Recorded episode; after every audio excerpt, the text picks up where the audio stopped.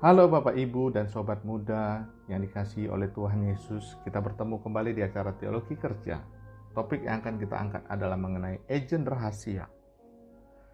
Salah satu acara film favorit saya adalah agent rahasia 007 yang bernama James Bond. Apakah ada di antara teman-teman yang suka film ini? Ya, saya menyukainya saya hampir tidak pernah melewati satu episode pun. Saya akan beristirahat dari pekerjaan saya untuk menonton karena saya sangat menikmati cara kerja agent ini. Peran yang dimainkan oleh enam orang aktor dari tahun 1962 sampai 2020. Dan saya tidak sendirian. Ada istri saya ikut menonton.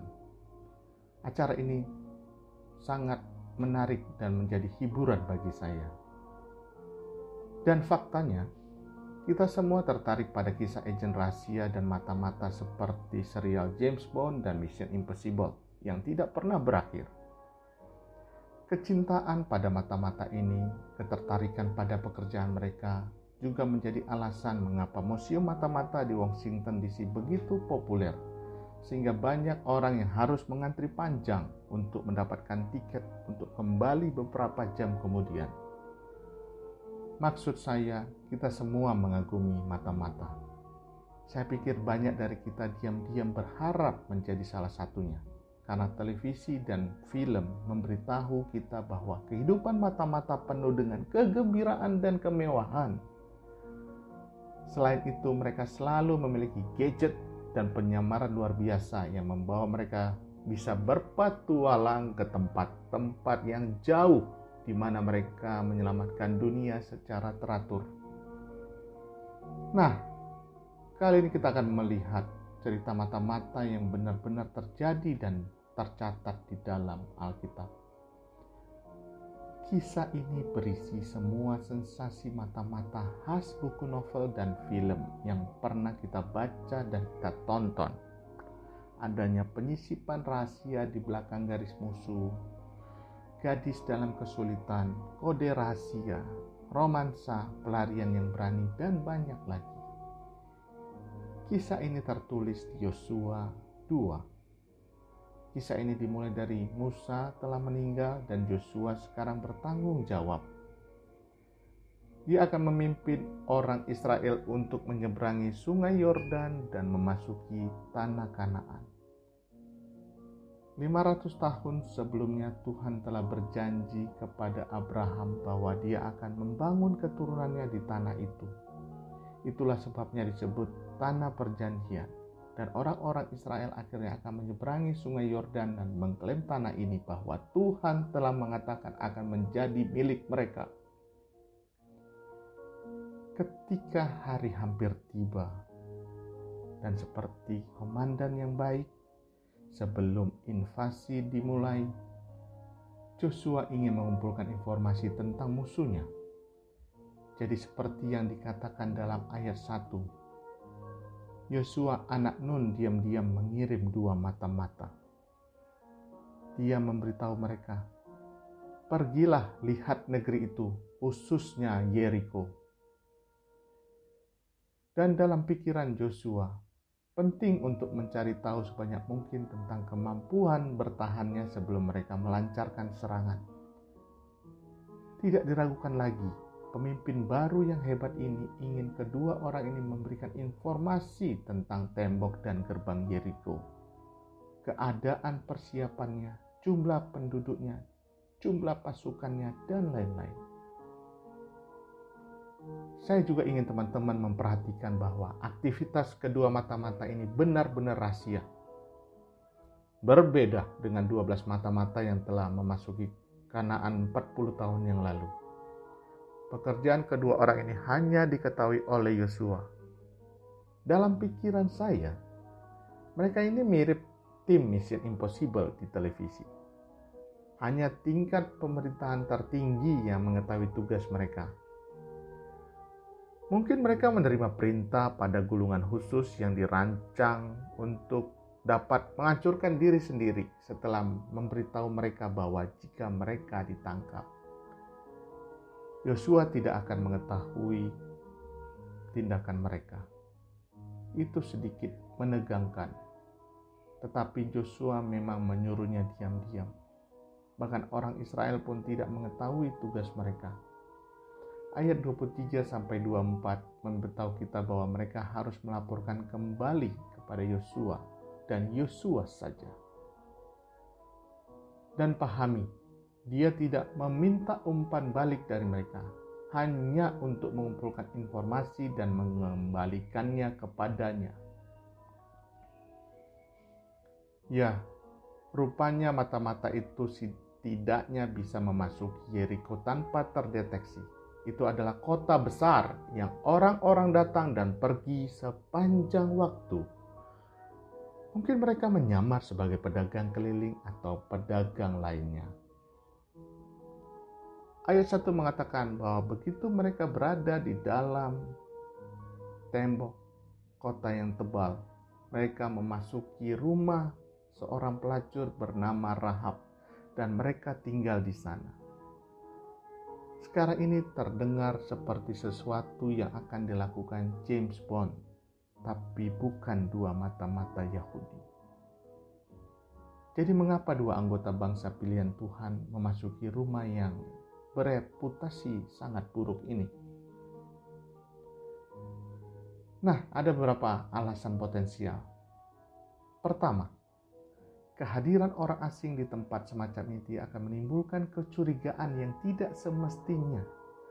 Maksud saya, orang asing adalah pelancong. Pelancong adalah hal biasa di sana, sehingga mereka tidak akan menonjol. Plus, Seseorang di bidang pekerjaan Rahab akan memiliki pengetahuan tentang urusan publik. Tidak ada permainan kata-kata. Maksud saya, rumah yang bereputasi buruk adalah tempat yang baik saat itu untuk mengumpulkan informasi. Dan kemudian, fakta bahwa rumah itu terletak di atas tembok akan menjadikannya tempat yang bagus untuk menyelesaikan tugas mereka mereka bisa melihat keluar kota dan memantau pergerakan pasukan dan pertahanan. Alasan lain untuk memilih rumahnya adalah karena menawarkan metode pelarian karena terletak di tembok luar kota, yang berarti jendelanya menghadap keluar.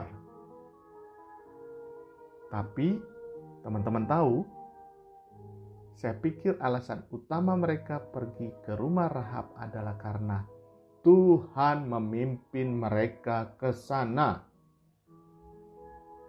Kita akan berbicara lebih banyak tentang ini nanti, tetapi saat ini cukuplah untuk mengatakan bahwa Tuhan mengirim mereka ke sana karena Dia mengetahui keinginan hati Rahab. Tuhan tahu Rahab rindu untuk mengenal Dia dan dan melayani Dia. Sayangnya mata-mata itu gagal dalam upaya mereka untuk tetap tidak terdeteksi. Dan raja segera mengirim tentara ke rumah Rahab. Tidak diragukan lagi, Rahab tidak menyerahkan mata-mata itu.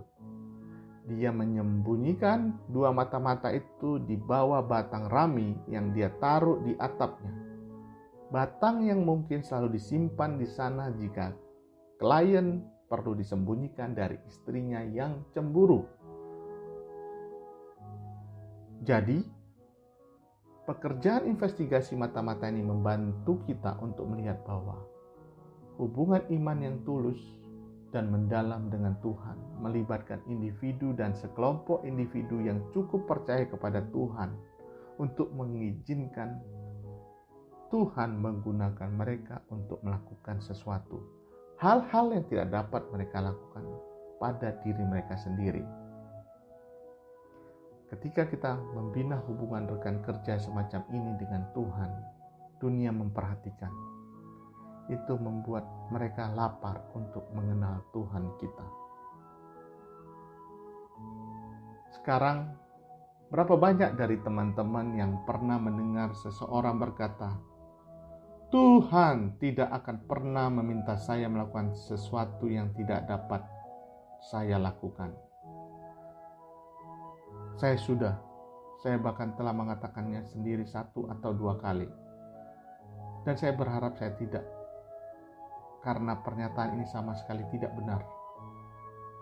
Jika saya memiliki iman yang sungguh-sungguh kepada Tuhan, Dia akan meminta saya untuk melakukan hal-hal yang tidak dapat saya lakukan. Di seluruh kitab suci, kita melihat Allah terus-menerus memberikan tugas kepada orang-orang yang tidak dapat mereka selesaikan dengan kekuatan mereka sendiri. Dia memerintahkan Gideon untuk mengurangi jumlah pasukannya dari 32.000 menjadi 300 orang. Sehingga jelas bahwa kemenangan dan kekuatan hanya bersumber daripada Tuhan saja. Hubungan iman seperti apa yang teman-teman miliki dengan Tuhan? Apakah ini aman tetapi dangkal di mana teman-teman hanya melakukan yang dapat teman-teman lakukan. Saya harap bukan karena fakta yang menyedihkan bahwa sering kali dunia kita tidak tertarik kepada Kristus yang kita layani karena mereka tidak dapat melihat Tuhan bekerja. Mereka hanya melihat kita di tempat kerja. Tapi jika kita tidak memiliki iman yang cukup untuk membiarkan dunia melihat Tuhan bekerja di dalam dan melalui kita, Dia akan menarik orang-orang kepadanya.